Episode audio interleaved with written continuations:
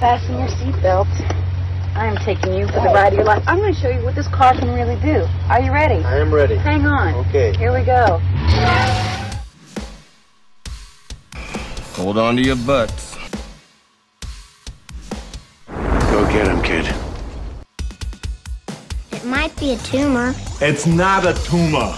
Not a tumor at all. F. You're going to ask me. So you can go ahead and ask me what you're going to ask me. And my natural response could be to get offended. Hey, want to hear the most annoying sound in the world?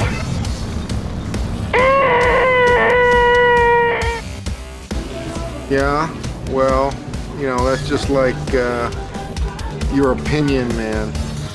All right, all right, all right. You're listening to the 30 something movie podcast. One movie each week, 30 years in the making.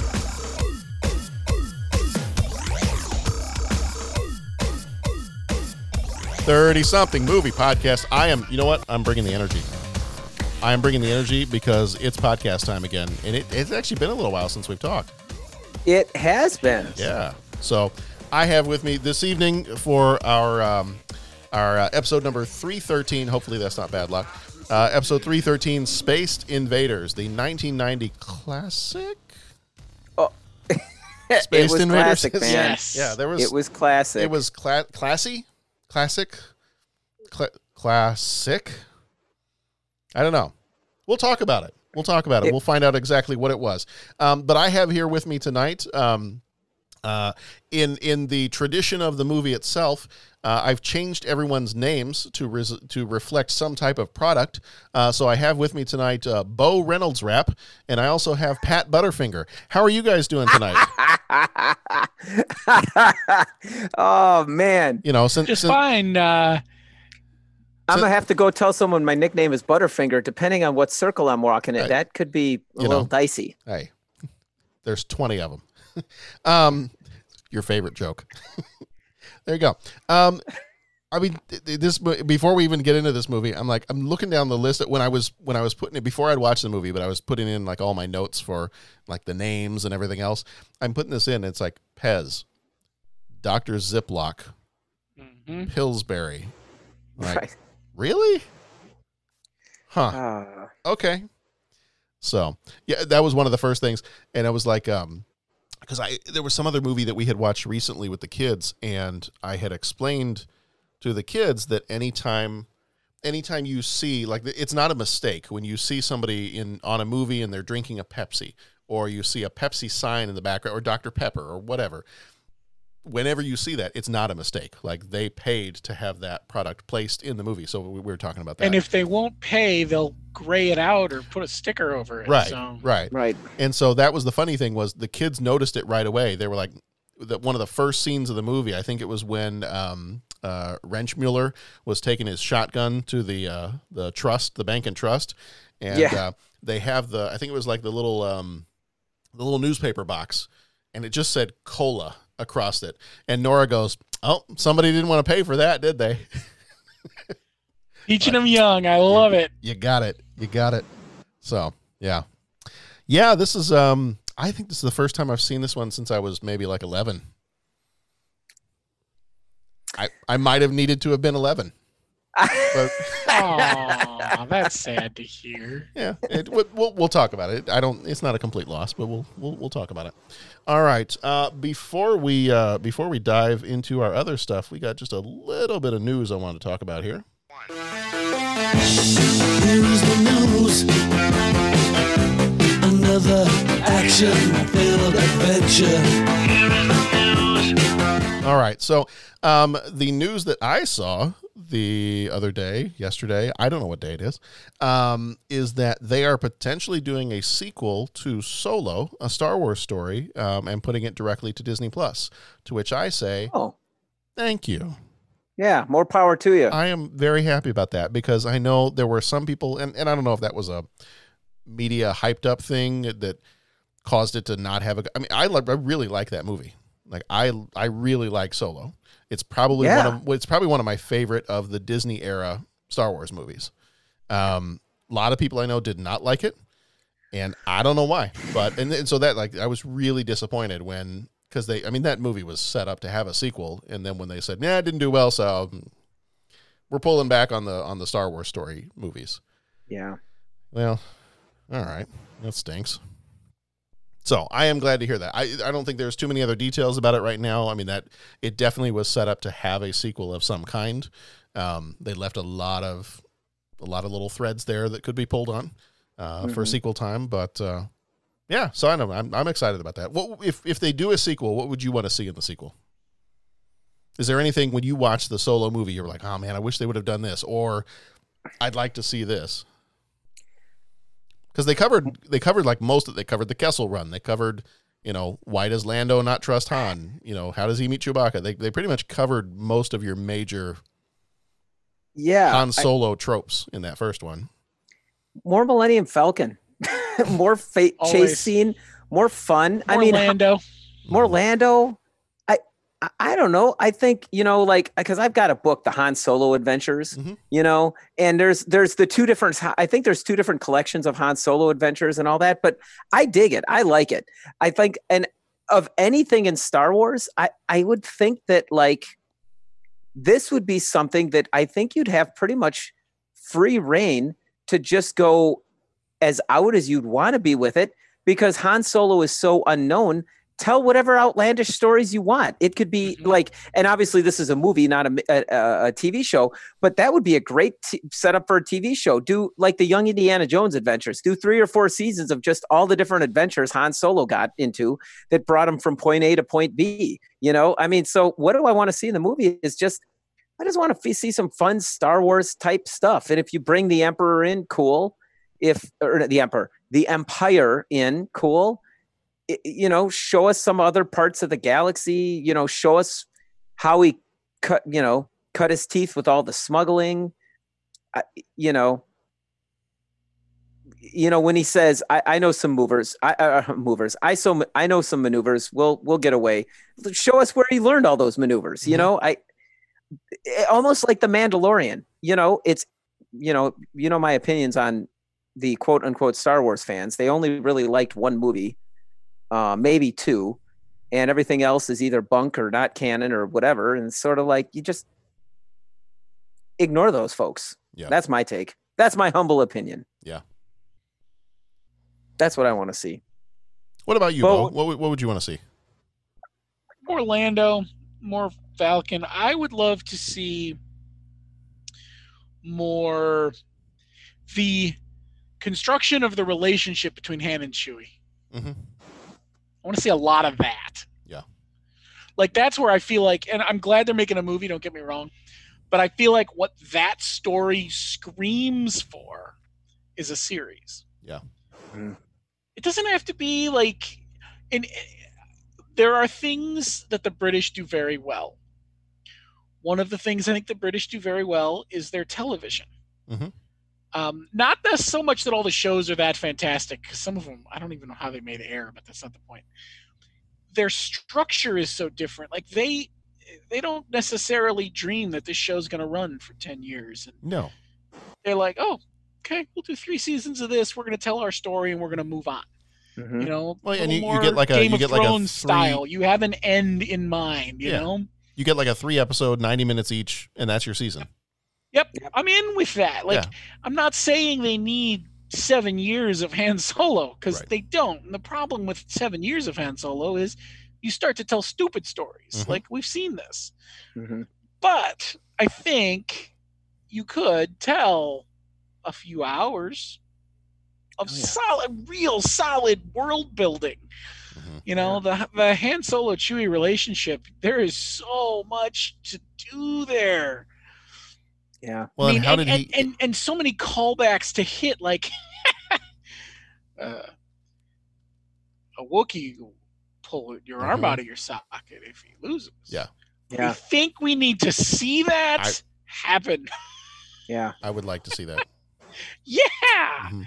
So you know, Che- I Uh, want I want Han to be like, okay, Chewie, you know, and in in uh, Return of the Jedi, he's like, you know, Chewie and I got into places a lot more heavily guarded than this. What I want to see is I want to see Han be like, okay, Chewie, we got to get into this bu- into this uh, like this Yeah. base or this bunker or something. He's like, I want you to disarm the guards, and Chewie completely misunderstands. and literally disarms, the Disarms guards. the guard, that's- I would love to see that. I'm in. yeah, Yeah. I, will write the script. I mean, I, I think too. Uh, I think too. Make it like a chase movie. Like I think Empire Strikes Back worked so well because the whole movie was like one big chase. You were constantly getting chased out of one thing into the other. And I think if you're doing a Han, So- or make it a heist movie, like that's the thing. Like make it, eh, eh, you know, make it a heist or make it a chase. Like that's what you, that's the movie that you're trying to make. You know, and I think I think that could cause for some for some uh, uh, uh, great excitement. Mhm. I, I I do. I mean, I think that would be wonderful to watch. And uh yeah, just keep it simple. Just make a fun Star Wars heist or chase movie because that that was Han Solo's thing. You know? I, I remember reading the you Pat. You mentioned the books. I remember reading a little while back. Um, I never did fully get through the older. Uh, what was they called it the Han Solo Adventures or the Adventures of Han Solo? Um, Mhm. But I did read the three books that were kind of called the Han Solo trilogy. Um, Yeah. and they were I, the first one. I for some reason in the in the back of my mind, I was like, and the first one is called um, Encounter at Farpoint. That's not the Han Solo trilogy. Um, it was the Paradise Snare, the Hutt Gambit, and Rebel Dawn. And Okay. I remember reading those books, and and even at the time, before we knew we were getting more Star Wars movies, um, you know, because I, read these back in was it before Episode One came out? It was late '90s. Um, I remember reading these and thinking, man, these would make great movies.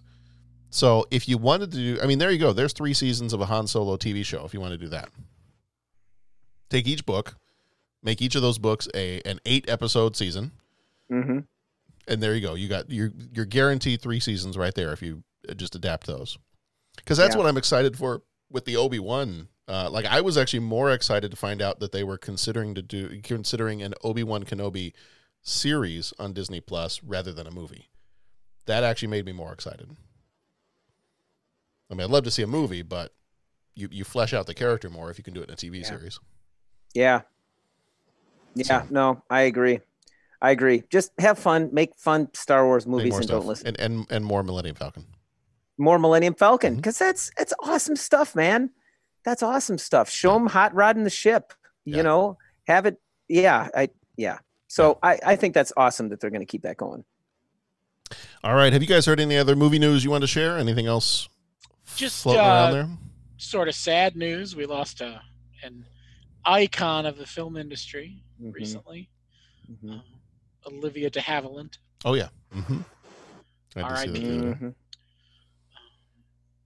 Yeah, They seem to. 100 and 104. I, I saw that. Lord. No, Yeah. God bless her, right? Yeah. Jeez. But I uh, don't know if I want to like. I'd like a long life, but I don't know. 104. Yeah, I'm just trying to make it through the next 104 days. yeah. How about it? how about how about John? Let's go 104 hours. Okay, there we go. Yeah. Yeah. I can- if I Um, can make it through the next 104 hours, I can make it through the next 104 days. um yeah but uh no it's always it's it's always hard to see you know people of that generation and you realize that that's just a link you know a wonderful link but you know there's a lot of a great uh what would they say? Great body of work left Mhm. behind. So There you go. That's a very good way to put that. Yeah. and and i'm i'm gonna you know to to more well i don't want to say happier because i think it should be a celebration of her wonderful life. But i mean to uh, other things i'm just gonna say uh, going on the record as saying Grey, greyhound is fantastic. I watched it twice. Uh, i think my dad watched it three times in the week. Um, this might go up there with master and commander for him. I mean it's it's great and the more you watch it the more you'll get out of it and that well i'm I'm I'm having to constantly rework my top ten list. So I mean, um, highly recommend Greyhound. Sliding down along the shelf, uh, Cobra Kai was picked up by Netflix. Hmm. So in August, if you have not seen the Karate Kid sequel, Cobra Kai, it will be available on Netflix both seasons. And I'm the excited. third and the third season is going to be a Netflix show. So that's pretty exciting. Nice. Where did it air originally? Because I missed it completely somehow. YouTube. YouTube TV, yeah. Ah, TV. And I never, And- I never did sign up for the YouTube TV, so I still have not seen it yet. But every time you and Jeff would talk about it, I was like, I got to go watch this. Yeah, and seriously, whatever, whenever you watch it, send me a text because you're gonna just say this is amazing. Okay. Like this, like this is the template that everyone should follow Mhm. um, for for redoing and and all that. And then the final thing that I just want to shout out is Bo. Um, the Last Dance came to Netflix, and uh, I, you know, turned it on. Holy buckets! Is that an amazing documentary? I mean, oh my goodness, it is amazing. Didn't get to watch it at the time, but now that it's on Netflix, I and, John didn't either. Like we, I don't know Okay. if we were just too busy or what happened, but I told him, I said, you know, at some point, buddy, this is going to come on something else, or it's going to come on DVD or Blu-ray or whatever, and we'll rent it from the library because I want to see it. I mean, there are certain things about it I don't really, I'm not interested to see, but you know, I I will be interested to. I, I do kind of want to watch it. Yeah. You know, I, I know some of the people that I considered to be heroes back then are they're still human beings. And like some of that I'm like, I know it, but I don't necessarily want to go in depth on it. Yeah. But I, I think, you know, the other stuff that I will enjoy seeing in that documentary is worth watching. when you're done with that, uh, go back, look up. I will dig and see if I can remember where we found it, but we found it on the internet somewhere, so it might be like Daily Motion or one of those things. It's an older Jordan documentary from 99 ish, and some of the same footage is used in this one. Uh, so I wonder if it's the same production company. It was it was an IMAX movie back then. It was called Jordan to the Max I remember that. it that is also very good Mhm. and they use some of the same music and some of the same footage but not all of it so in preparation for the last dance i dug that up for donna because she'd never seen it Yeah. it was it was cool Yeah. he's an interesting dude man Mm-hmm. I, I, I'm just gonna say, you know, it's funny. I, I- I mean, I I watched the Bulls back then. Everyone watched the Bulls back then, and I'm not gonna sit. I I am not a fair weather fan, so it's not like, oh, I'm the biggest Bulls fan ever. But it was just like I'm definitely a casual fan. It's like, man, these guys are doing great. They're firing the city. You know, like, I, but then after watching this, it was like. Oh no! Like I remember legit watching the Bulls, like watching the games, following the games, and wherever you would go, like okay where are you watching the game tonight? Like and i mean how whatever round round of the finals you know or whatever wherever they were it was like okay game one i'm going to be at my buddy's house. Game two my family's doing it. Game th- that was the dinner time conversation. And I, I mean watching all those games and uh i remember one of them we were over at a buddy's house and uh and i'm you know and it was like early on most of those championships were when i was junior high but it stretched all the way to where you know I was coming back from college to you know head back and watch them. But I remember I was at a, a with a with a friend and we went over to uh, a, a- family friend of theirs house and we had our TV up because there was the adult room, there were the older kids room, and then it was, we were in junior high and there was our room and we were watching it back and you know we kind of had you know the game playing and in in video games going you know and all this. And then it was just like it was getting down to the end. And um it was one of those games that went into overtime you know Uh, because so many they all seem to you know go into and i remember like we came out of the room right when the bulls fell behind and they called timeout and whoever's house we were at and i'll keep the language clean but they didn't keep it then whoever's house we were in just goes what the blankety blank just happened? What changed? He's looking around and he looks at my friend and i and he calls our names he's like what are you two doing out of that room? You moved. Now the Bulls are behind. You get your blankety blank butts back in that room and you don't move until this game is over. And the Bulls, when we're like, well, we just thought, like, get back in the room. Don't think. And it was just like, well, we wanted some food. And then, like, a bag of chips comes flying out and, like, hits me in the head. And they're like, no, get back there. We'll tell you when. It, and, like, this guy was hardcore. Like, it was like when it, the game was on the line, like, no one could move. No one could get up, go to the bathroom. No, everyone, you know.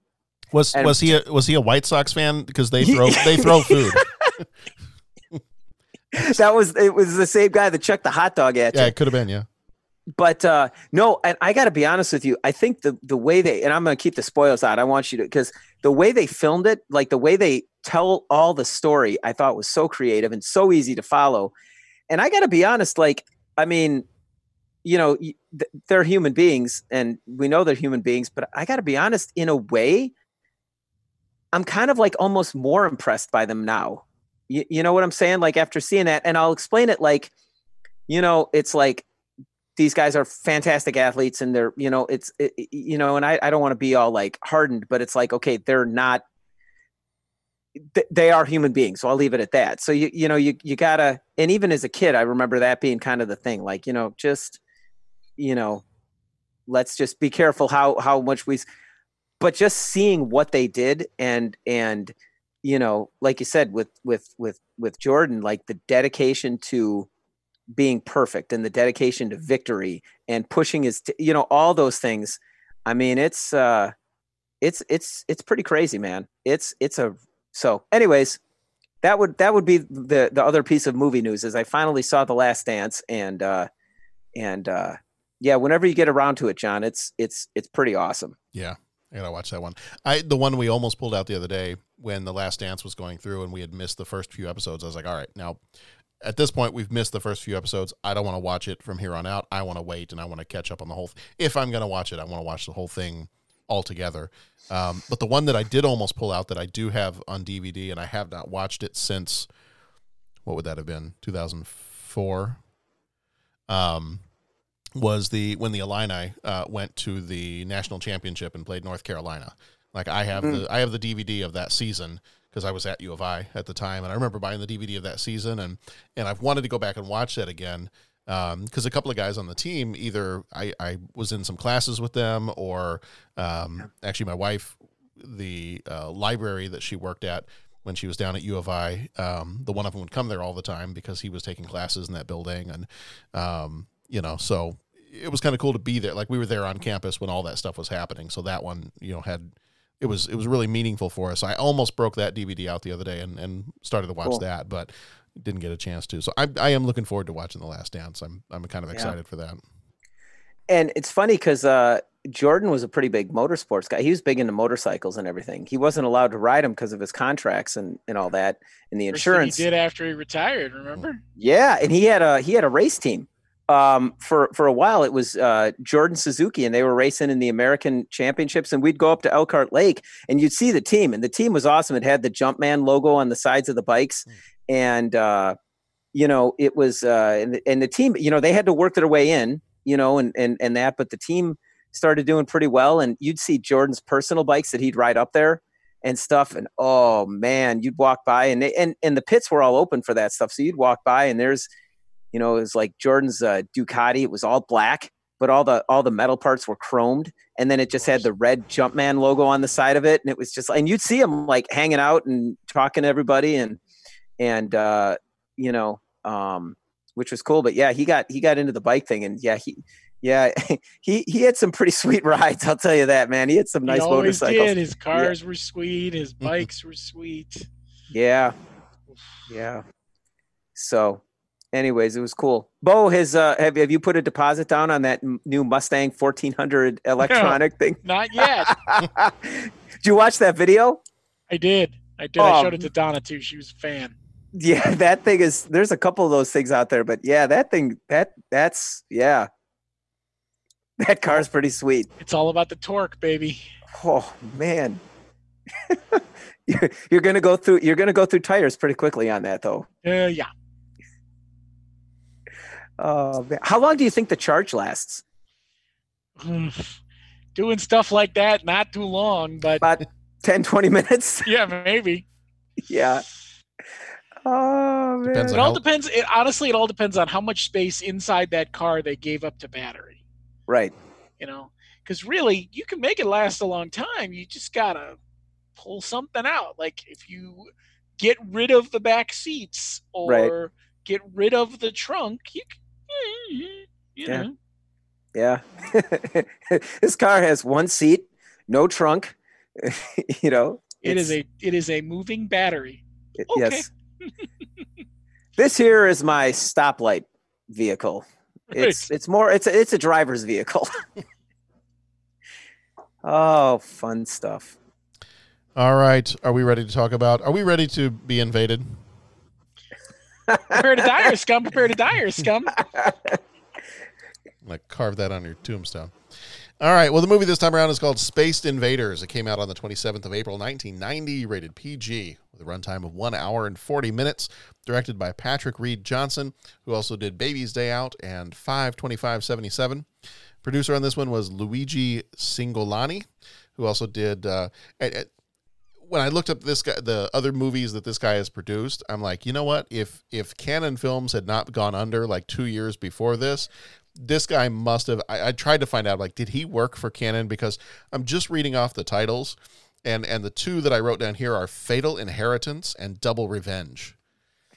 And I was like, and all the titles, they're all like that. It's like let's take a noun and then let's take some kind of adjective like fatal or double or I don't know, you know, dangerous or it just like okay, somebody followed the formula of let's have a movie that's fatal revenge and let's make another completely different movie called Fatal Destruction and then let's make another movie and call it Double Inheritance. And it, I'm just looking at all this list and I'm like, okay, I I know what school he came from. Yes. Writers on this one were the director, Patrick Read Johnson, and Scott Lawrence Alexander. Johnson also wrote 52577 and Dragonheart. For Alexander, this was his only credit. Yikes. Um, for cinema, and he wasn't hired to do other movies after this one. It's amazing. Yeah, it's amazing. It's crazy, crazy how that works out. Uh, He- he- cinematography. I and I'm I'm not gonna. Well, I am kind of bashing the guy, but I've never written a movie, so he's already doing better than I've ever done in terms of that type of stuff. Uh, cinematography, James L. Carter, uh, who also did Tuck Everlasting and Ladder 49. Music was done by David Russo, who did the music for the TV series Gotham and the TV series Nikita. Budget for this one was $5 million. The box office was $15.4 million. So it made its money back. Like these movies, normally when you look at them, like the budget was like $12 million and it made like two bucks. And uh, no, this one was this one actually went the other way. It actually did all right. telling you guys, this was big back in the '90s. I and I remember it. And I remember watching it as a kid and I remember renting it at home and yeah, I remember this one. And and much like you, Bo, I think I repeated prepare to die earth scum, prepare to die earth scum over and over and over again. Oh man. In your case, maybe a whole loaf of toast. A loaf Uh, of toast. Oh Uh, man. uh, Flickmetrix uh, gives this one a 57%, and Cinema Score, for some reason or not or another, um, did not have this one. I will let you fill in the blanks there. Uh, starring pretty much nobody you recognize except for a couple of people. Uh, Douglas Barr played Sam. He was in The Fall Guy and Designing Women. Royal Dano played, or who died in 1994, played Wrenchmuller. He was in Killer Clowns from Outer Space and The Outlaw Josie Wales.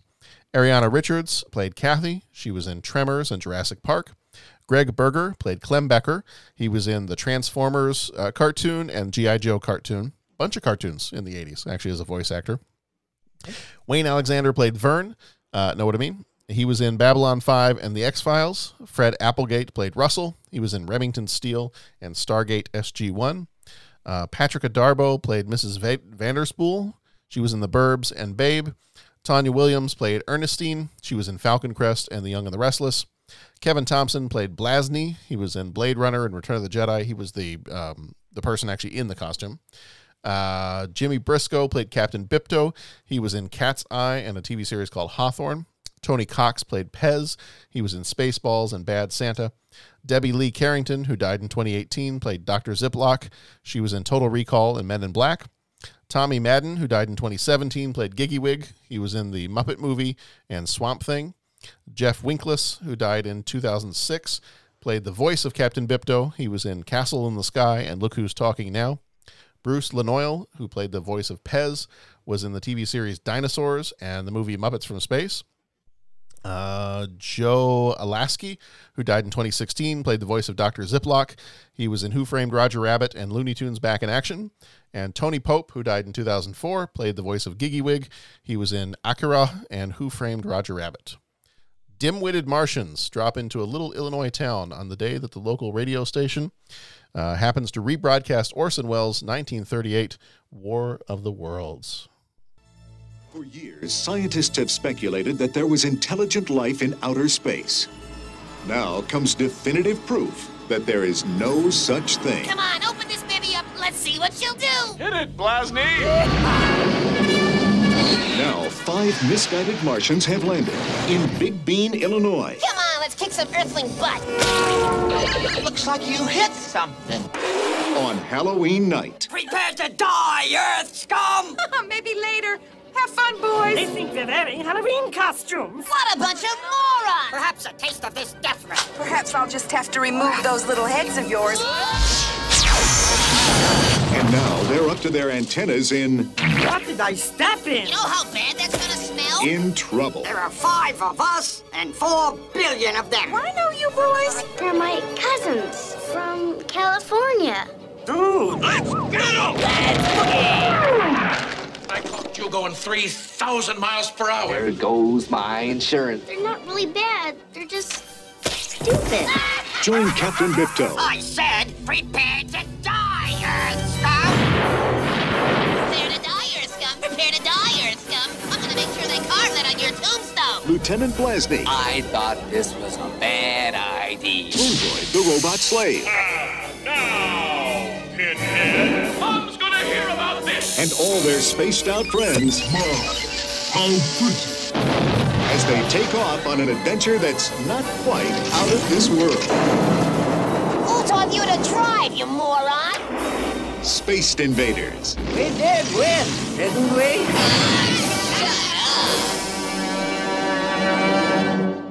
All right. So as I said before, this movie is called Ernest Invades Earth, and um, it's I, this really I this we're going to talk. We're going to give our uh, you know our initial thoughts on how does this movie make us feel. Um, but in watching this movie for the first time since I was probably eleven or twelve, this really had the feeling of an Ernest movie. Like it was this same sense of humor, the same kind of jokes sometimes. And then as I was looking through the the uh, character names, I was like, wait a minute. There's a Vern. There's an Ernestine. Like I kind of feel like those are in there on purpose. Like I I can't that's maybe a little too coincidental for me to believe that those are not in there on purpose. Um, cuz there were just several things about this movie that like if if you would have told me that originally they had intended for this to be an earnest movie, and then you know he passed on it. He was Jim Varney was like, nah, I don't, I don't know that I want to do this one. I would totally believe that because to me it has very similar vibes to you know the other Ernest goes to jail, Ernest goes to camp, you know, all that stuff. Um, so word or phrase, how does this movie make you feel? Um, I think I needed to be 12 again because I remember really just enjoying this movie and laughing at this movie when I was 12. And it was fun to watch the kids watch the movie. It was one of those where I was like, yeah, the kids are having fun watching this movie. It's a lot dumber than I remember. And there are there are definitely scenes where I'm watching this. I'm like, oh, I remember that. So it's not that I I didn't dislike the movie.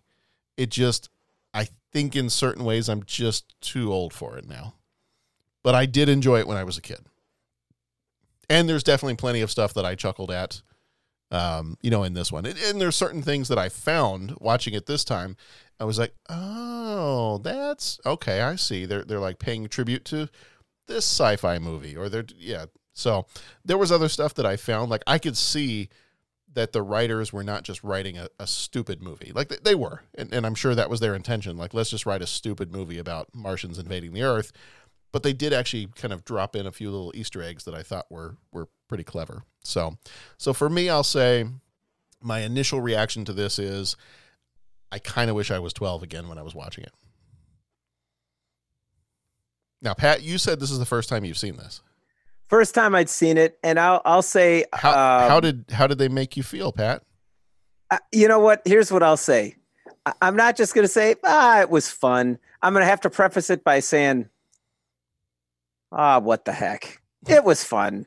You know, I got to put the what the heck in there just because all the, all the, you know, everything that you said, just where it was, okay, this is, this is supposed to be kind of dumb.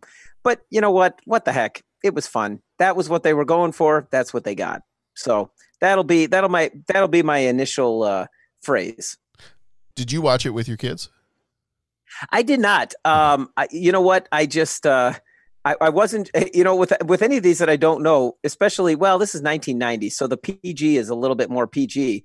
But uh, I, I just always figured a preview at first. I think I'm trying to think how into like aliens my kids are. My kids are more into like trying to see like you know trying to say like dragons and you know dinosaurs and all that kind of stuff. So i don't know how they do like if they would like the aliens thing but i could see them really laughing and thinking it was funny and and all that kind of stuff. So um but no in short answer to your question they have not watched it but i, I think they would like it. So you said your kids really liked it Um, or Nora, they they, laughed or they laughed at it maybe they laughed at it. Nora enjoyed it. Like she really Okay. liked it. Um, John, I think he just he enjoyed watching a movie, and like there was Okay. there were some scenes that you know he laughed at too. But um, Nora, I think for the most part, I in fact I'm trying to remember what she said afterwards. I think she even said something like, "You know what? This is probably one of my favorite movies we've watched so far in in like the last little bit."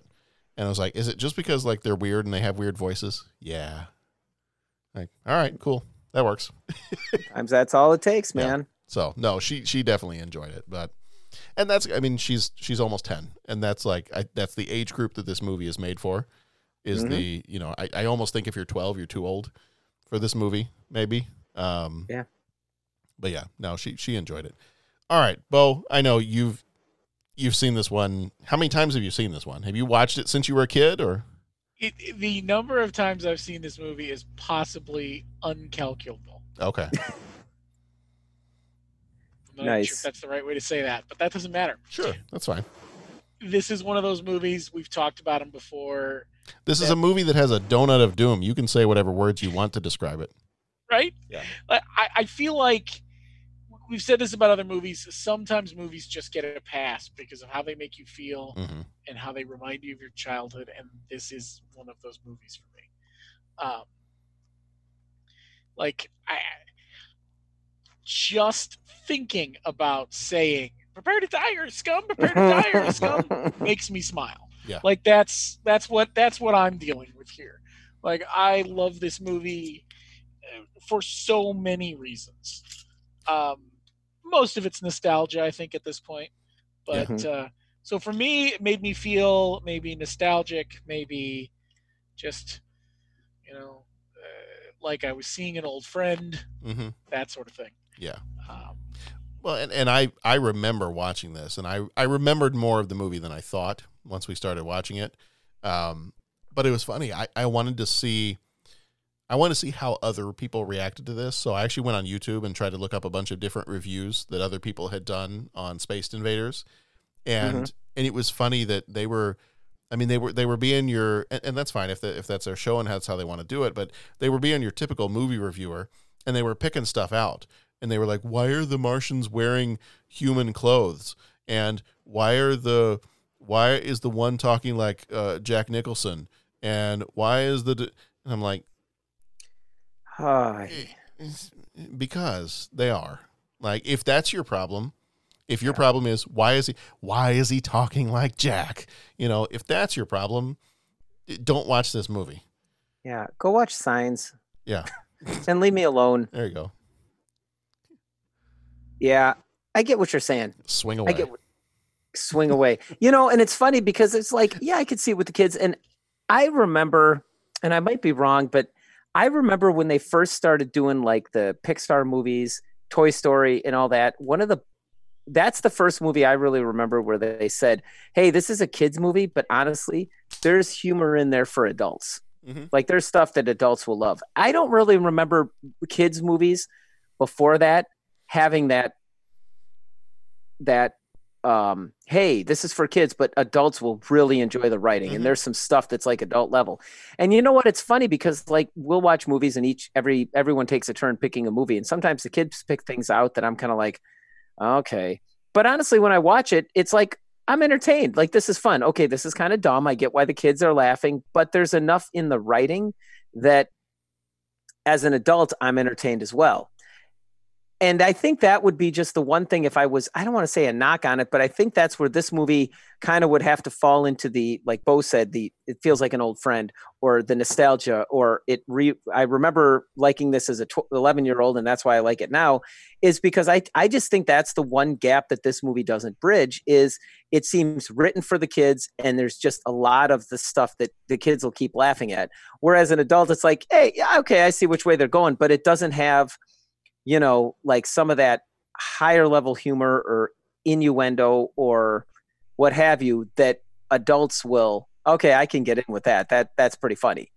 It just doesn't have that as well. And I, to be honest, I don't I don't remember movies from many movies from back then that were kids movies that adults could get into as well. I, I think is that maybe more of a newer kind of a wrinkle that's been coming out in in some of these kids movies. I, I'm not sure, but that would be the one knock on it. But I I yeah I don't I don't know that we need to be like sitting there talking about, well, how come this is happening this way, and Mm-hmm. how come that's not really how spaceships would fly through space, you know? you know, I, I mean, it's kind of like, all right, that's that's And- that's enough. And you can see some of the strings when they're in the space battle. You can see some of the strings on the spaceships. Yeah. Like, yeah. If you didn't pick up that it was going to be campy in the first 30 seconds, I cannot assist you. No. Just can't. Yeah. Like it, it's designed to be campy. It's going to be campy. They're they're rolling in the campiness of it. But Like, Bo, Bo, they're not really bad people. They're just stupid. stupid. I, I feel like now we'll we'll start going through kind of the plot of the movie here in a second, just as as kind of by way of reviewing it. Um, but I will say, as I started to look down some of the quotes for this movie, like some of the the highlighting some of the better quotes in the movie, I'm like, there are so many quotes in here that I could use in like everyday life for when I go through and read things that people post on Facebook, or if I'm thinking about something in the middle of a meeting, there are so many quotes here that that could be reused in like a work situation or a, a social Just situation. For the record, I thought this was a bad idea. God, I've, I've said that so much recently. Just for the record, you better hope not. We- I mean, we- come Oh, on, right there. That's just so good. we did we did win, didn't we? No, but if we think fast enough, we might just live to lie about it. I just live to lie about it. Yep. Oh man. I have not yet begun to fight. Well, now would be a great time to start. Oh man. Well, Well, let's I see. think- we we got a torqued out Digiframus. Our Mega Spaz redundancy pile is on the blink, and it looks like we bruised our Pile boo is on the boo. blink. and we bruised our boo boo. yeah. I, I, I just That's, think the one that's not phrase in the is- when when you've got the uh, the scripts for Star Trek: The Next Generation. That's not the spot where they say like insert techno babble, and they just Right. expect Geordi Gotta- LaForge to come up with something. You got to Yeah. tech the tech. Yeah, I know. yeah. This is their version of techno babble. Yeah. I, I just want to say that g- jumping back, the one quote you said, they're not bad. They're just stupid. Or they're not Mhm. bad guys. They're just stupid. That's like just keeping me sane right now. That's just how I'm I'm trying to explain most of the other people outside the, the walls of my house. That's that's how I deal with Facebook these days. Yeah, Yeah. that's right. All right, children, look both ways before crossing the street. If only Captain Bipto had known. Come on. That's oh just good. man. It is Oh. it is good. It is it is very much good. So, so backing it up here for a second. So the aliens, uh, we start the movie off. Uh, we've got a bit of a uh, bit of a battle going on in space, and the Martians are fighting the Arc- Arcturans. I think it was, yeah, the Arcturans from the Arcturus system, uh, and the uh, the the battle does not go well. Enterprise. Um, No. It's uh, it's not going well for the Martians, and we kind of get right off that. I would be curious to see the Arcturans. I'm kind of sad maybe they didn't have a sequel to this because I'd like to find out if the Martians are dim-witted like this and kind of stupid. Like, how long has this battle been taking place? I mean, is this like a one-day thing that like the Arcturans showed up and they were superior Half and an hour. intelligent? It was like half an hour, some right? Dice, called it a day. Yeah, it's like epic battle between these two planets. When did it start? I don't know, like 28 minutes ago. Yeah, uh, 27, 20, give or take. You know, it's um because the uh, I mean, you, you see the little Martians show up and they've got their helmets on and they're they're talking to the guy who you've you've got all this political intrigue at the beginning of this movie that they've you know he's uh, he's eliminated the emperor and he's taken over and and you know all these other guys. This movie, I guess, is like a lesson in micromanagement um, because then he he in, includes the enforcer drones into each of the ships to make sure that everybody's doing exactly what they need to be doing. Um, Mhm. And uh, I, I noticed one of the little Martians in one of those scenes during the, the battle scenes sounds exactly like Milhouse from The Simpsons. I, I did not go to look it up to see if it was the same actor's voice, but he sounds exactly like Milhouse. But regardless, Thought about that. But yeah. everything was not coming up Milhouse during this battle. So uh, the the Martian fleet did not go. Uh, things did not go well. It was basically wiped out. Uh, and you have these guys who, while the rest of the Martians themselves probably not the smartest guys in the world, um, this is like the uh, the E team. Probably not. we're, we're, this is not ABC. This is like the E or F team uh, on their own little ship. Well, they are uh, left to patrol the asteroid belt. right. I mean, Right. come on. Yeah. So yeah, and uh, so they they start looking around for the rest of their fleet, and they intercept the transmission of uh, Orson Welles, uh, the replaying Orson Welles' War of the Worlds radio broadcast, and uh, they assume based on that that Mars has decided to invade Earth. So Mhm. they uh, they head there and they begin their uh, like four person invasion Hmm. and we get introduced to kind of this uh, you know this this goofy cast of characters on earth as well in in big bean illinois foreshadowing there um which which just has a brand new off ramp Yeah. I, I don't know if anybody knows i mean that's that's cause for celebration yeah when, Small, when- south of I eighty. Yep. yeah Oh yes. that's that's big news big news um you would have thought that maybe they would have had an off ramp with, with such a celebrity as Klembecker in their midst, the maroon cowboy. Um, this guy is He's a just like maroon cow. Yeah. well, and see, I, I almost took that as like a double meaning because as soon as I saw him walk out in that suit, I always I just immediately I heard the voice of Bugs Bunny in my head. What a maroon! so very very much uh, very much the caricatures that uh, of of your villain that is the uh, very well dressed, this kind of slimy cowboy who runs the Farmers Bank and Trust.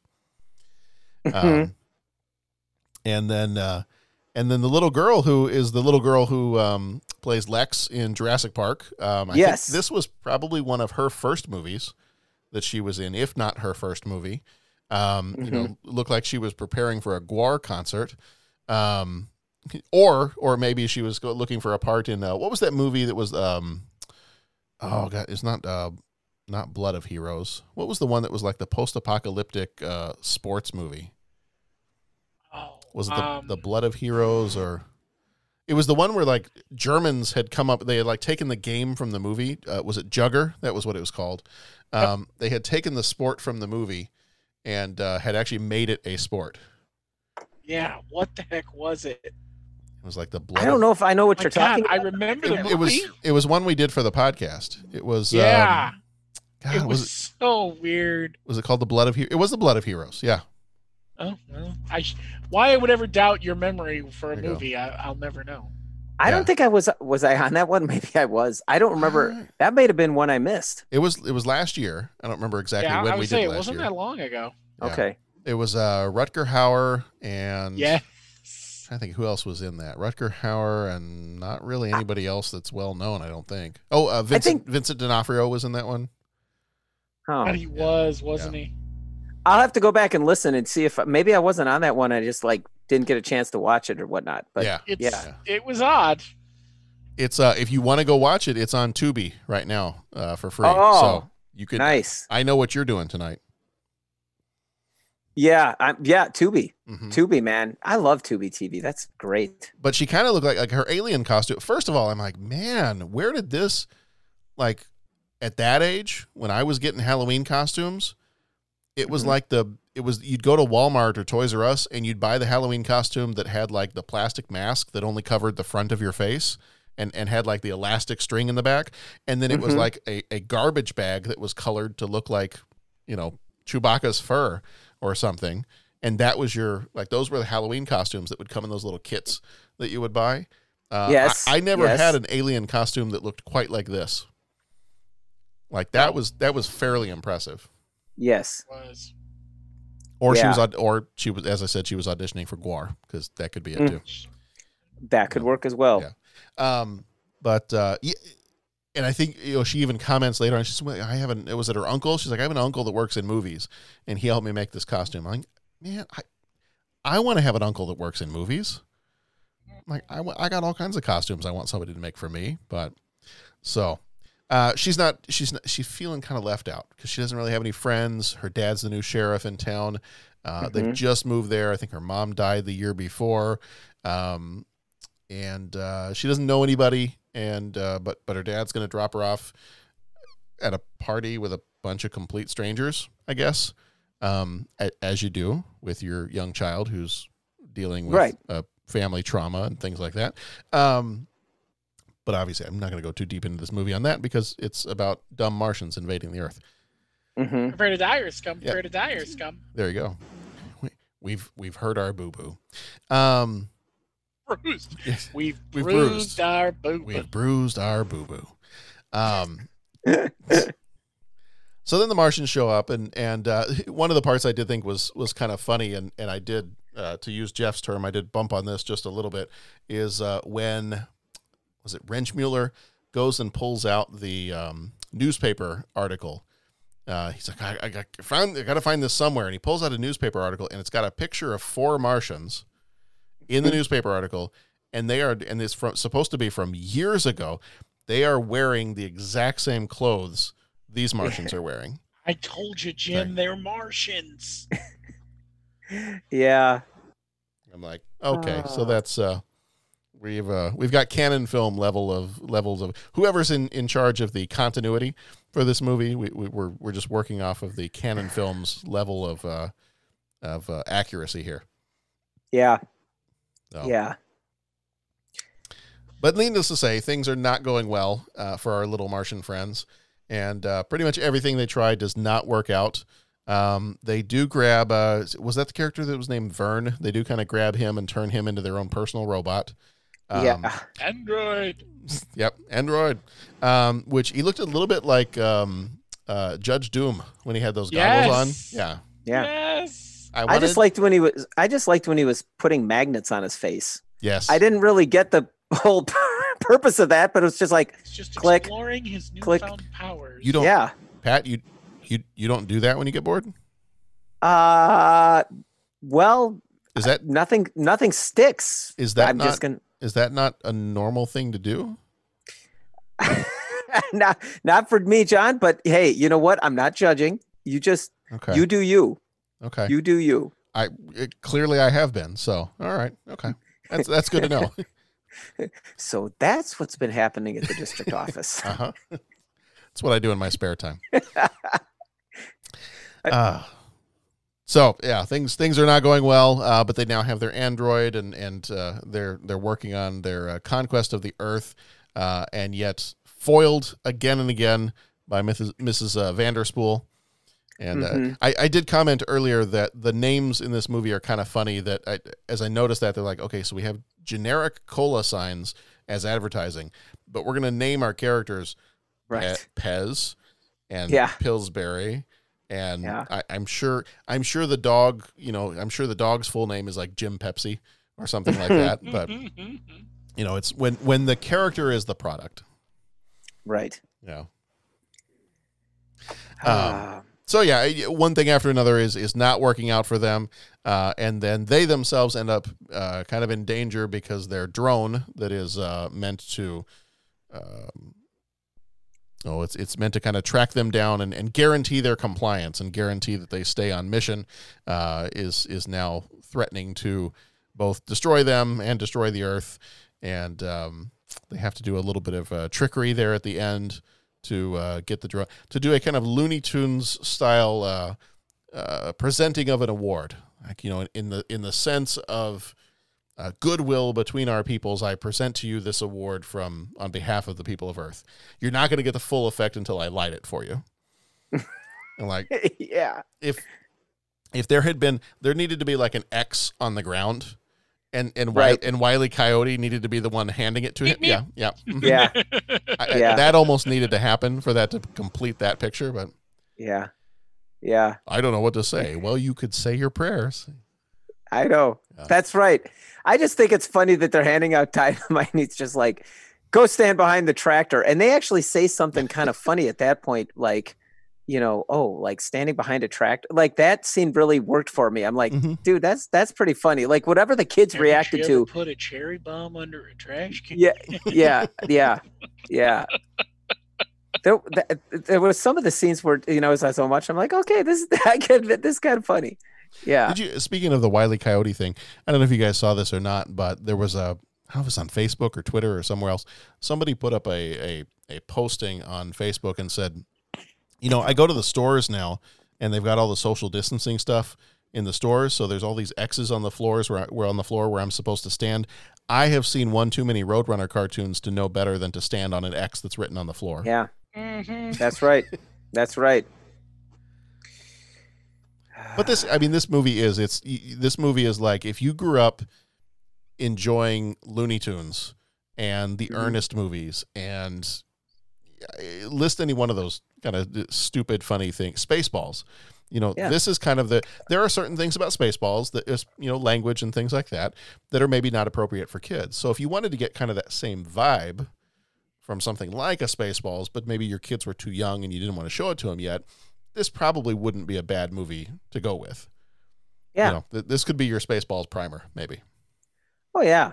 I mean, I, I just, I, I mean, it kind of it is what it is. I, I, I don't think you know we don't ask too much of it. Don't just sit back. Yeah, what the heck? Just enjoy it, have fun, and I think young kids would laugh seeing it. And and you know, I started to kind of like be like, oh my gosh, there's really another half hour left of this movie. Mm-hmm. But it's the same kind of gags, and if the kids keep laughing, then you know, and that's what kids will do. It's not like okay, some kids are going to say we've seen that it's not funny anymore. You you got you do twenty times in a row, it's going to be funny all twenty times. Right. So, yeah, I don't want to be too harsh on it. I it was that was it was fun. It was funny. Yeah. Um, so we have uh we have as as we get to the end of the movie, then obviously they've saved the Earth from the DoD, um, and um, you know it, it certain things are not working anyway because these guys are just Hmm. not. Uh, Save the world from the DoD. A commentary, perhaps? I, hmm, Just saying. methinks. yeah. Um, and then they, uh, as they are trying to blast off from Earth, they realize that the ship is a little bit too heavy. They need to drop something uh, to drop a little weight, and uh, they decide that the uh, the septic tank is probably the best way to do that. Uh, so they are they're dropping their Martian waste on the fields as they leave, and uh, as we see later on the next morning, um, uh, Mr. Wrenchmuller's farm is about to be taken away from him until Klembecker, you know, goes into the the back forty and sees that uh, Big Bean, Illinois, is now literally Big Bean, Big- Illinois. Yeah. So apparently, it just takes Martian P. So I, I really think that that could be a great way to you know establish peace between. We could actually be their dumping ground, and it would benefit us. Yeah. So it's kind of the kind of the reverse WALL-E. Mm-hmm. Like Martians, please come trash our, but use our planet as your toilet. It actually would help us. Right. Right. Exactly. No. Uh, that's pretty much it in terms of the plot of the movie. So, um, and it there's there's not a whole lot about this movie that you can take seriously. Um, so I'm, I'm not going to ask us to like really dig deep and Pat, Bo, if if this movie was trying to teach you a lesson, what lesson do you think it was trying to? I'm pro- I'm not going to ask you that question because I don't think this movie warrants that kind of a question. I certainly don't think it uh, it was going for that anyway. Yeah. It, it does warrant the comment that I think the Jack Nicholson um, impersonation is is maybe a little dated now because uh, my kids had no clue who that was supposed to be. Right. Yeah, Like, that's true. We knew, but it's because at the time, you know, Jack Nicholson was still in movies. You know, he was he was in Batman. He was in you know all kinds of stuff. Um, but Yeah. it's just, they don't they don't know. And even as a kid, I, I don't know if I knew who that was supposed to be. I just knew it sounded like somebody else I had seen in a movie somewhere. Right. There were a lot of those, and it's funny you mentioned there were some of the, you know, I recognize Lex from Jurassic Park, but everyone else, it's like I think I know that voice. I think I know that. So either they were, like you mentioned, that one of this, or maybe a couple of these actors were like pretty big with the voice acting thing, um, but I felt like I'd heard voices before. But I, I, um, yeah, I don't. Yeah, I want Yeah. to say I don't remember which character it was, but I want to say that the uh, the the maroon cowboy Klembecker, I want to say he was the voice of Grimlock in the Transformers I think, Okay. I think that's right. I'd have to go back and look and see, but I think that's the one that he played. But he was in a bunch of the a bunch of '80s cartoons. So he played characters Yeah. in um, GI Joe from the '80s, the Transformers from the '80s, and then just a bunch. If you look on his IMDb page, it's just a bunch of stuff, kind of from that Okay. point on of, of a lot of voice acting. I'm gonna also give it like a little shout out to the music soundtrack. I uh I I, I kind of got a kick out of the fact that they quoted I don't know how many different sci-fi movies and stuff that they put in there. Mm-hmm. Um, you know, obviously the opening c- could was basically it was it sounded an awful lot. I think it was Mars from the whole s- planets, Mhm. which also could have been Star Wars. But then also mixed up in there, I know. uh I know there was one point when the guy that was dressed as Zorro was going around. You had music that had a little bit more of a, you know, the stereotypical s- uh, kind of Spanish flair to it. Mhm. I know that there was uh, other music that was. Um, I heard Star Trek, the original series theme, that was in there. Um, I, I- you know what? And by the time I thought, man, I should have started made it a list of all the different quotes I heard. It was gone. But there was a whole bunch of movies. I'm like, oh, they're kind of throwing that quote on there, or oh, they're kind of stealing that theme. And it it seemed that, um, shoot, there was one other one. I don't know. There was a bunch of them. I can't think of them now, but there was a bunch of other those themes that you would have heard in other movies, and they put them in in this film. So I, you know, kind of got a kick out of that. Yeah. So Do you have a favorite scene or a favorite quote? Bo, I feel like I know yours already. I don't. Yeah. say it again, Bo. Say it again. Prepare to die, or scum. Prepare to die, or scum. I'm gonna make sure they carve that on your tombstone. Uh, funny stuff. I I don't know that I do just because I man, maybe I need to watch this one again. I I don't know if I've got anything that really stood out in my mind. Um but I, I know that there were certain scenes when I'm like, oh, that's pretty fun. Or oh, that's that's pretty cool. I just, man, I need to maybe I need to be- like more of a podcasting professional and actually write those things down as I'm watching them. There were certain things that I like better than others. I just don't remember them offhand. Yeah. So, but I thought the two, the way they did the soundtrack, certain parts with the soundtrack, I thought were pretty cool. Yeah. Yeah. Well, and, and there was a lot of little hidden stuff too, like the call numbers of the radio station were WELZ uh, for Mhm. like H.G. Wells or Orson Welles. Um, thought that was clever. Uh, there were a couple other things too. I feel like there were a couple other things that tied into other sci-fi movies. Um, You know, it kind of paid tribute to some of those. Um, I uh, jokingly I wanted to say that the, my favorite line from this movie was, "I want the people to know that they still have two out of three branches of the government working for them, and that ain't bad." slightly slightly different Martian uh, attack movie with uh, Jack Nicholson in it. Right. Um, I for me, I would say, um, you know, I favorite quote it the the one that you know the the one that Bo has been repeating, you know, for like the last three months on our show. Uh, every time I mention Spaced Invaders, that's the classic one. Anytime I think of the trailer, and I remember seeing this trailer regularly, you know, as a kid, whenever this movie was was getting ready to come out, um, you know, that's the line that immediately defines this movie for me. Um, I- Of other favorite ones that are in there, um, you know, I the one I think that's probably my favorite is the but dad, they're not really bad. They're just stupid. Stupid. Yeah. And I think part of the reason that I do enjoy that is because now as an adult, I can appreciate and it, like I said before, how many different ways that quote can be used. Mm-hmm. It, it's one of those really versatile quotes. And I already have several situations in mind where I plan on using it. Yeah. Yeah. Yeah. Yeah. All right. Okay. Well, I think uh, that's probably all we got to say about. Um, I was about to say Mars attacks. Um, that's all we got to say about Spaced Invaders. But I mean, basically, it's the same movie: dim-witted Martians. Well, and, yeah. you've got a torqued out, did you, friend? Yeah. and you've bruised your boo boo. the the same people are in the movie. Basically, the same voices are in the movie. So Right. yeah. All right. So I think it is time for three questions. Are you gentlemen ready for three questions?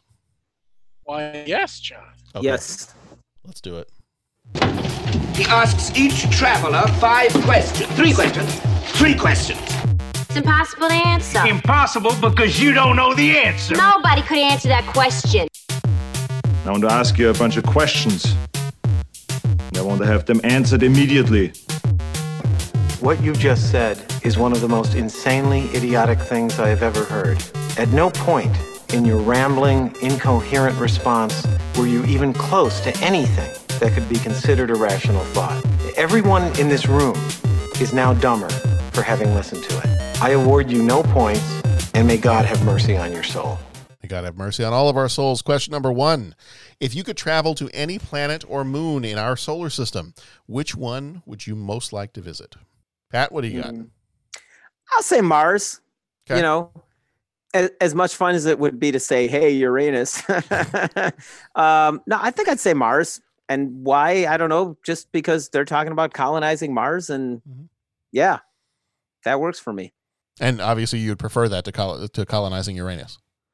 Yes, I would. I would prefer not to colonize Uranus. No. Um, but Would that- I think that Would, uh, would that be colonizing? that yeah, be- I don't know. Whatever, whatever it is, don't want a part of it. Okay. Um, and you I- know, if we ever get that far, I, I I mean, if I ever live that long and we get that far, I we have to. It has to be named a colony. It can't be a colony. Yeah, I, I agree. I agree. And I, I also, there's been many times that I've been just pondering things going on in the world and the way certain people respond to it. And I'm like, I wonder if they're uh, still accepting applicants for that colonizing Mars thing. I, The, you know, the whole SpaceX thing. yeah, Yeah. like I, I the, might the one way know, trip. Yeah. That that's that sounded better and better some days.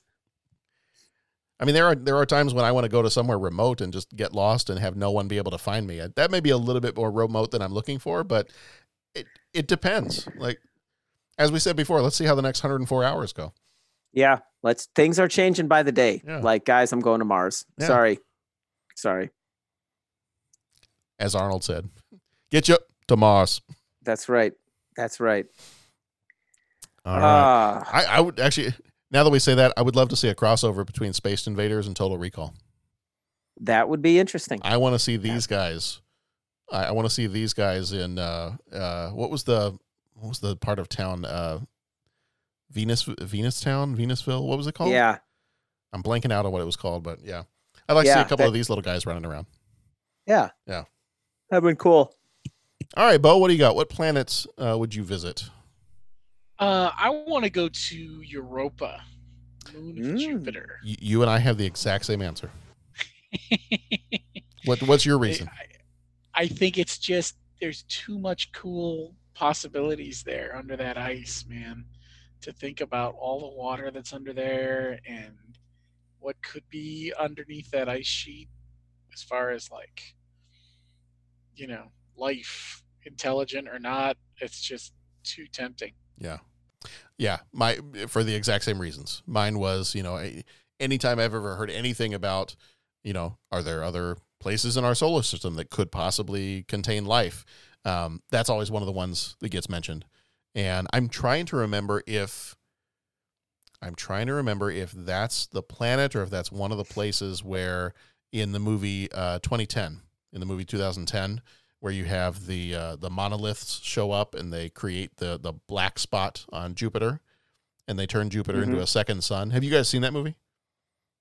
Yeah, I love that movie. Yeah. I like it more than I like 2010 more than I like 2001, just like I like The Wrath of Khan more than I like the motion picture. Yeah, yeah. No, there's a lot of things I I, I probably have seen 2010 more than I've seen 2001. It's a it's a better movie. It may not be a better film, Right. but it is a better movie. Yeah. It's maybe less artistic, a little more entertaining. Exactly. Yeah. Huh. I, I think the, both of those are, are ones that I think I have to do a rewatch because I think I've seen 20, 2001. I don't know if I've seen 2010. Yeah. It it did not. I- Gosh, did it even get a theatrical release, or was that straight to VHS? 2010? Oh, I feel like it did. Okay, I don't. eh, I don't Maybe- remember. Maybe not. I did not see it in the theater. I saw it on The- VHS. The year we made contact. Uh, no, it did because the box office it made um, the budget was 28 million. It made 40.4 million. Excellent. Yeah. And Nice. I and I have not read the book. There's another book, 2063. Mm-hmm. Um, I have not read that. It's on a shelf somewhere. I have not read. I have not read 2063. I have read 3001. Oh. Oh, right on. He did a fourth book that was 3001, and I have read that one. But, um, yeah, in case you read it, I'm not going to say anything. There is a. Uh, I I think he was working on this book before a certain sci-fi movie came out, and the solution to how you deal with the aliens in 3001 is almost exactly the same as a certain sci-fi movie that came out in the mid to late 90s and I think he had written it first but he didn't finish the book before the movie came out. Hmm. And so a lot of people are like, "Oh man, this is like exactly the same as that movie." So I'm like, "Eh, just enjoy it for what it is." Who cares? Yeah. You know, War of the Worlds, we just sneezed on him. Doesn't have to be Mhm. an original idea. You just got to kill That's him. right. Well, we've learned the power of a sneeze recently. That's true. Yeah. Yeah. It's it's we're I- yeah. Basically, let the Martians come now. Like if they want to come now, we could totally wipe them out. Like Bring it. We bring- got it. We got this covered. bring all of your alien invasions right now. It's it's 2020. Why not? Let's just get it all done right now. Mm-hmm. All right. Yes, Mhm. that would that would also be my uh, my response to that too. Um, on the Facebook, we did have a couple of responses on the Facebook. Um, we did have let's see, Doug Huggin on Facebook said um, arcade. I think I'm saying that correctly. Um, arcade was the uh, he, he went the fictional route, and that was the planet in the book Ready Player One. That was kind Oh. of like um, the surface of the planet was the uh, uh, it was like the, the the neon grid kind of vector graphics planet. Um, that kind of looks like something when you see like those old uh, drawings. Uh, when when somebody tries to do like an '80s background or something, and it's got kind of like a neon grid pattern to it. Uh, I think that was that planet. Okay. So that was his response, and and Jason Colvin, uh, one of our friends from the Surely You Can't Be Serious podcast, that he he chimed in and said, you know what, that's the best answer. I'm just with Doug. I would do that one too. So. Got it. Uh, originally, my kids, when I asked them this question, um, I think did Nora say Nora might have said Venus, um, because and she prefaced, she's like, "Do I have a suit that would like protect me from everything?" And I was like, "Yes, you, yes, you'd be perfectly fine if you decide to go there." So she wanted to see Venus, and uh, John decided to pull the Harry Caray answer and say the sun. I said, "Okay, well, again, the answer, wa- the question was planet or moon in our solar system. Yeah, the sun." I'm like, all right, Harry. you know what my favorite planet is? My favorite planet is the sun because it's like the king of planets. Like, okay. hey, if the moon was made of spare ribs, would you eat it? I know I would. Then I wash it down with a cold, crisp Budweiser. Oh man. Hey, I'm not going to keep on with that. Um, so those were their responses as well. All right, question number two. What is your favorite alien weapon from a movie? There are so many choices in this Wow, one. I know. And I, I have my answer, and my answer came up right away. I, I did look around at a couple of other options, um, but I'm I I know the question says favorite alien weapon from a movie, and I may have cheated a little bit because technically to us these would be aliens, even though they look a little bit more like humans. I had to go with a lightsaber. That would have been my first choice. That had to be my for the answer. and with the exact same explanation. Like technically, they're all aliens, so Mhm. that's yeah. Yeah. The lightsaber is pretty cool. Yeah. I mean, and, and I have a lightsaber. Like I've I've bought a lightsaber oh. from you know some of those prop stores, the the ones you can actually fight with, and Yeah. tho- I mean, that in and of itself is really cool. If I could have a real one, like that, that's like next level cool. Oh, if Oh, I could yeah. ever, if I could have Oh, a yeah. real one and guarantee I'm not going to chop my arm or somebody else's arm off, that would Right. be next level cool. Yeah, yeah. It's that's what my thought went to first. Yeah. like the best alien weapon. Like Yeah. that's just cool. Yeah. Um, I didn't mention this earlier. If if you hear a bunch of yelping in the background, we're not torturing one of the children. Um, Mhm. I don't think I've mentioned. I mean, who cares if I am? They're my kids, and do whatever I want with them.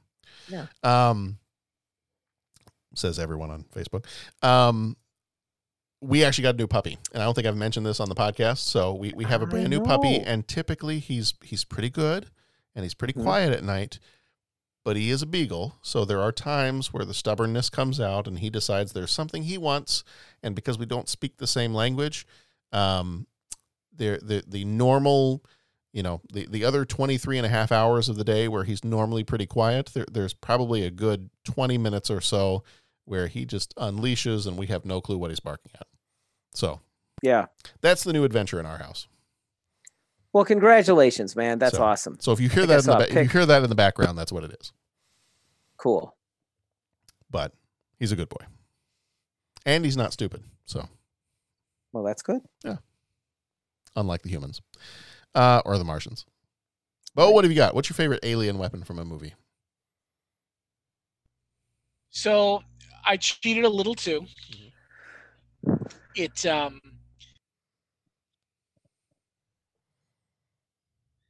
it depended on your definition of weapon. The first thing that popped into my head was the uh, the ship's laser from Independence Day that just tore Yeah. Mm. through the White Mhm. House or Yep. other such buildings. Like when you talk about alien weapon, that is the first thing that pops into my head. Um, granted, it helps that I have a poster of it in my office at work. I have the, you know, the poster that came out when that movie came out. It said "Checkmate," and it's the Mhm. White House before it explodes, but with the laser going into you know. Yeah. Yeah. Um, but then I thought more about it. I'm like, well, weapon. We could be talking about some sort of handheld weapon, which makes more sense for this. Um, and while not quite alien, it was certainly alien inspired. I also love from Men in Black the noisy cricket. The noisy cricket. Yes. Yeah, that's that's a that's a that's a fun one. Yeah. Yeah. That's pretty cool. That was the when I started to branch out because my in, initially I was like uh, lightsaber. Like I'm, I'm, I'm not sure I need another option at lightsaber. Um, but uh, that was originally I thought you know, I, but I should like look at some other options and just kind of see. And so my first thought was, why don't I just pull up what all the weapons were in Men in Black? Because I know there's going to be plenty of those. You know, do I do I want to do I want to count the car as a weapon? Because it kind of is. Mhm. Um, you know, how how do I want to how do I want to go through that? So, but yes, noisy cricket. That was if if I branched out a little bit more, that would have been on my list too. Right. All right. Uh, I was checking the social medias real quick to see if we had any responses for that one. I did not see responses for that one. Uh, we did have, I think we did have one response. Yes, we did have one response for the next question. And that is question number three and our final question. What is your favorite space battle scene in a movie? And I apologize in advance because this was a tough one for me to narrow down, and I'm not sure I'm going to narrow it down. Yeah. I mm, I don't know. Bo, were you able to narrow it down? Well, depends on how you define narrow it down. Um, Was it one Star War or all of the Star Wars? actually, I didn't lean heavily too heavily on Star Wars. Okay. I do meant I did I did uh, add a couple of them. Okay. Um, actually, one of my one of my favorite space battles is is not is a space battle in location only. Um, it, it's really it's a submarine battle in space. Yes. Mhm. And that would be the Wrath of Khan, the Battle of the Mutara Nebula. I mean, it is one of the best, not for its flashiness, not for its immenseness, but just the the, the tactics at play. Um, Yeah. are are are really cool. Um, from a from more of a space perspective and more of a, a you know epicness and size um, to stick in the Star Trek mold, the retaking of Deep Space Nine Mm. was huge. Yeah.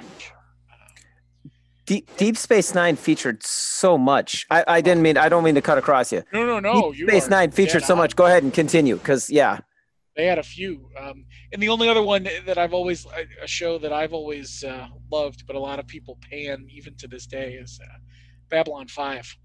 Um, I never did They watch. were- I never did watch Babylon Five. I always wanted to, and I just I have not. That's so good. Yeah. They were one of the first to do like heavy CG and, Mhm. and they broke a lot of molds with some of their space battles, and there's one, the Battle of Proxima Three is the big one, and it's it's just super good. Yeah. Cool. So yeah, I mean, I even have more, but those are those are the big ones, I think. Yeah. Yeah. Pat, what have you got? Well, I, I'm going to second what Bo said. I mean, obviously, Wrath of Khan was a great one, and but Deep Space Nine, like I, I was at first, I was going to like say, John, thank you so much for saying movies and not in TV shows as well, because that's going to make this thing nigh impossible to figure out. But if we introduce TV shows, like there was so much part of Deep Space Nine, like the space battles, um, like you said, especially the retaking of the station, um, or the final push when they were having the big battle and they were trying to do the final push against the Dominion at like you know that six part end of the series episode or eight part whatever was exciting. Um, there was the one where they were fighting the Klingons and the Klingons attacked the station and the station revealed its armament for the first time. And like that, like, I mean, that's just epic space battle. And then they all beam on board and it's like epic hand to hand combat combat for like 10 minutes. And it's just like, holy cow, this is, you know, this is pretty crazy.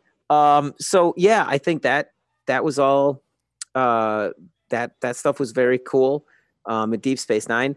For movies, I'm gonna say um uh Star Wars. I really, really liked uh the Return of the Jedi fight scene where they're, you know, trying to hang back from the Death Star far enough, you know, or, or waiting for the shield to come down, and that whole sequence, I thought that was great. Um, where they were going back and forth from the space battle to the planet battle to the the to the lightsabers, and then, but I I, I think I got to go with Empire Strikes Back when Han Solo escapes from Hoth. And he flies through the ships, turns around, and gets them all running into each other. Then escapes that asteroid chase is just awesome you know so i i guess i don't know does that count as a battle and i'm kind of pushing the boundaries of that but sure you know those are the ones that stick out in my mind and then i guess i would just say um finally i just some of the stuff in the shows that take a non you know if star wars is kind of like the top gunification of space combat and what we see in star trek is is is kind of like you know submarine combat or you know kind of the way we think of it in um on on our planet you know like naval ship combat. I kind of like you know some of the shows that take a, an opposite look at it like uh, battlestar galactica you know some of the sequences with the space with that or um um the uh, the expanse. There's some really great stuff in the expanse as well. And uh yeah it's just it's just all it's just all good. It's just all good.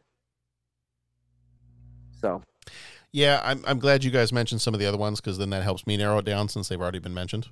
Um, Good, I, I don't feel so bad about leaving them out because some of them it was going to be the Mutara Nebula. That was going to be one of them. Um, if and and I I know I said movies. Um, I was like, well, if I could mention TV, I would mention most of the space battles in the newer Battlestar Galactica. yeah Like, love that. We've watched that show. I think we've repeat watched that show like three or four times now. We've gone Mhm. through all all of the seasons at least three times, I think. Um, where I I think I'm going to have a little bit of trouble narrowing it down is going to be the Star Wars movies, and I I think and Pat I think I got to echo yours is just the scale that they took the Return of the Jedi space battle to was Mhm. like you know if you you watch the the battle of yavin and that to me in my mind that's ingrained in my mind as an amazing yeah. space battle just the music the trench run the all of that stuff is just it's just ingrained like there are times where if i'm driving home and i know i'm about eight minutes and 40 some seconds away from home i will put on the yavin 4 space battle music and, and i'll Mhm. and i'll hit it just so that as i pull in the driveway it's when the death star explodes nice that's cool and it's, uh, problem is, I got to be careful because there are certain times where I start to speed just a little bit. Uh, it, it's a Mhm. straight stretch of road for most of that to get home, and uh, just got to be a little bit careful with the speed sometimes. But Yeah, you gotta um, watch it. Yeah, but uh, you know that one, I and I, I, I almost hated to kind of put that further down on the list just because of how much of a classic that one is.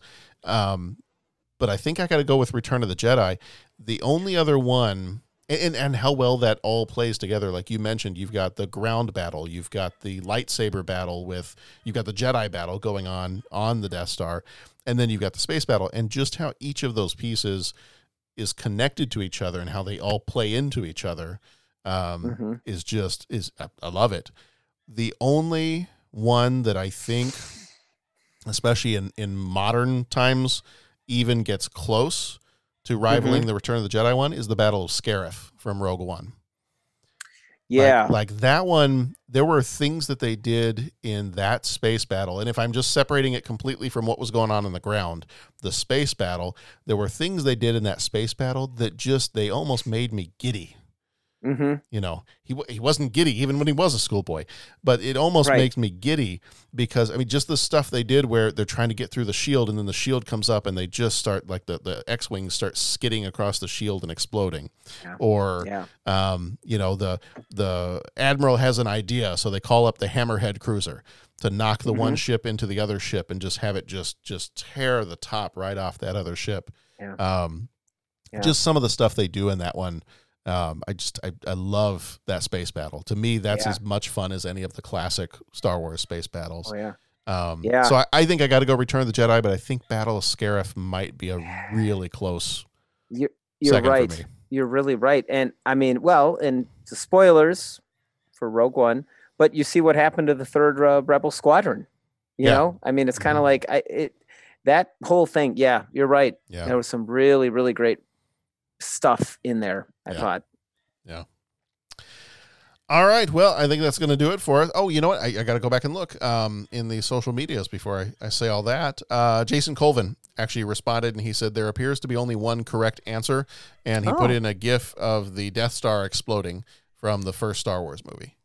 All right. So that was that was his response for that one. Um, Yeah. I don't believe we got any other. I was looking real quick on Twitter and Instagram. I don't think we got any other responses for that question. So, yep. So yeah, we have that in there as a as a, another vote for Star Wars as well. Yeah. Could you imagine seeing that in 1977? You know, just like what is going on? I mean, this is amazing. Like that. Well, it was it was fun to see it in 1997 when I'd already seen it a million times, but it came back out in the theater. It's like just to be able to see it on the big screen for the first time. Yeah. I remember how much fun that was to get to see it, even though I knew everything that was going to happen. I'm gonna cut it close to the axis to try and draw their fire. Bum bum bum. They cut into that music, and it's just Mhm. like, oh my goodness, this is an and and that's Incredible. me and that's me in the car on the way home because I'm playing the music from the soundtrack, but I know all the lines, you know, memorized Yeah. in my head. And I'm like, so I'm driving along in my car, and if anybody's looking alongside, you know, you're gonna see somebody sitting in his car going, uh, "I got a problem here. Eject. No, I can handle it. Pull up. I'm all right. I'm all right. Ah." And then stay on target. stay on target. Stay on target. So some weirdo is driving around in his Nissan Sentra, quoting the end of the Star Wars movie while he's driving home, and trying there's a- and trying not to speed. There's a student in band, uh, and I mean, she is awesome. And uh, walks up out of the blue. First of all, here's the awesomeness. Walks up out of the blue one day and just says, "Mr. C, Kirk or Picard?" I'm like, "Wait, what?" And she goes, "Kirk or Picard?" Mhm. And I and it was like so out of place. Like, wait, say that one more time. Kirk or Picard? And I said, "Oh man," I said, you know, and I gave my answer. I, I said something like, "Well, Kirk is the classic, but I mean, how do you fault Jean Luc Picard?" And she's like, "Right answer," and walked out the door. I'm like, "Okay, well, I'm glad you got." But then the best part is we were. There was a. Then it you have was the a- then you have was the a- poor you have the, you have the poor kid crying in the corners. My answer was going to be Archer. yeah, I know. No. And uh, and uh, we were sitting there, and, and there was this other part where I was Bo, like, I was Bo. going down the line and playing tests, and Bo, I'm like, you, you got to leave let that me kid. hear you gotta- measure A. What Bo, you that? got Bo has to leave that kid alone. He's a real sensitive kid. You can't tell him no. And uh, I was like, "Let me hear measure A." And and this one kid's like tries to play and fails, and they're like, "Oh, I, let me let me try again." I'm just kind of and was like starting to get kind of rattled and nervous. And this other student looks up and just looks at me, doesn't look at the kid, just is like, "Kid's like, I, I I'm just having a problem with this section." She's like, "Stay on target." He's like, "I need to work on my fingering. Stay on target. Target. I just I need more time to practice. Stay on target." And I'm just like, and she was looking at me. I mean, and it was just intoning this in the corner band. I'm like, oh my gosh, kid, that's awesome. Like that is really well played. Lost Harry left. Oh, they came from behind. yeah. Oh man. And this, did you sneak out of the room and be like, I just lost my starboard engine? That's right. Cover me, Porkins. Where, Mr. C, where, where are you going? That's right. Get set up for your attack run. Yeah. And then you run out the door. Yeah. All right. Well, that's going to do it for. Again, I was about to say Mars Attacks. That's going to do it for. In we apparently we just need to fast forward to Mars Attacks because. Apparently. Yeah. You got it on the brain. I know. I know. It's the little Martians. Um, for Spaced Invaders. So that'll do it for us this time around. Thank you, gentlemen, for being here with me. Thank you, John. Thank you, John. Um, so if you want to find out more about our show, go to 30podcast.com or hit us up at 30podcast on most of the dis- different uh, social media outlets. Our voicemail line is 872 356 6843. Um, we will be back here next week. It's not really time and space, but we'll be back here next month uh, for a special uh, Pat Canagallo request episode. Uh, we'll be covering Mo Right. Better Blues in our next episode. Mhm. And you guys have not seen that movie. No, have not seen it. Oh, I'm really. and, and I'm- I'm actually looking forward to hearing your opinions. And actually, when I thought about it, I have I don't believe I have seen. I got to look through his his uh, filmography again. I'm not sure I have seen a Spike Lee movie. Really? Yeah. Oh. So I'm yeah I'm not sure. So I we'll we'll get into that next week. All right, man. So. All right, and then uh, if you're looking ahead, we got our Kids Month coming up in September, and that is going to start off with Kindergarten Cop, Home Alone, Ducktales the movie, The Treasure of the Lost Lamp, and Problem and Problem Child. So woo, um, that's just that's not just Pat getting excited. Yeah. We're just just going to be singing the Ducktales song the rest of the night. Thanks a lot. yeah, you're welcome, man. All right. That's going to do it for us uh, on this episode. So, everybody, be excellent to each other. Go watch some good movies, and then we will see you back here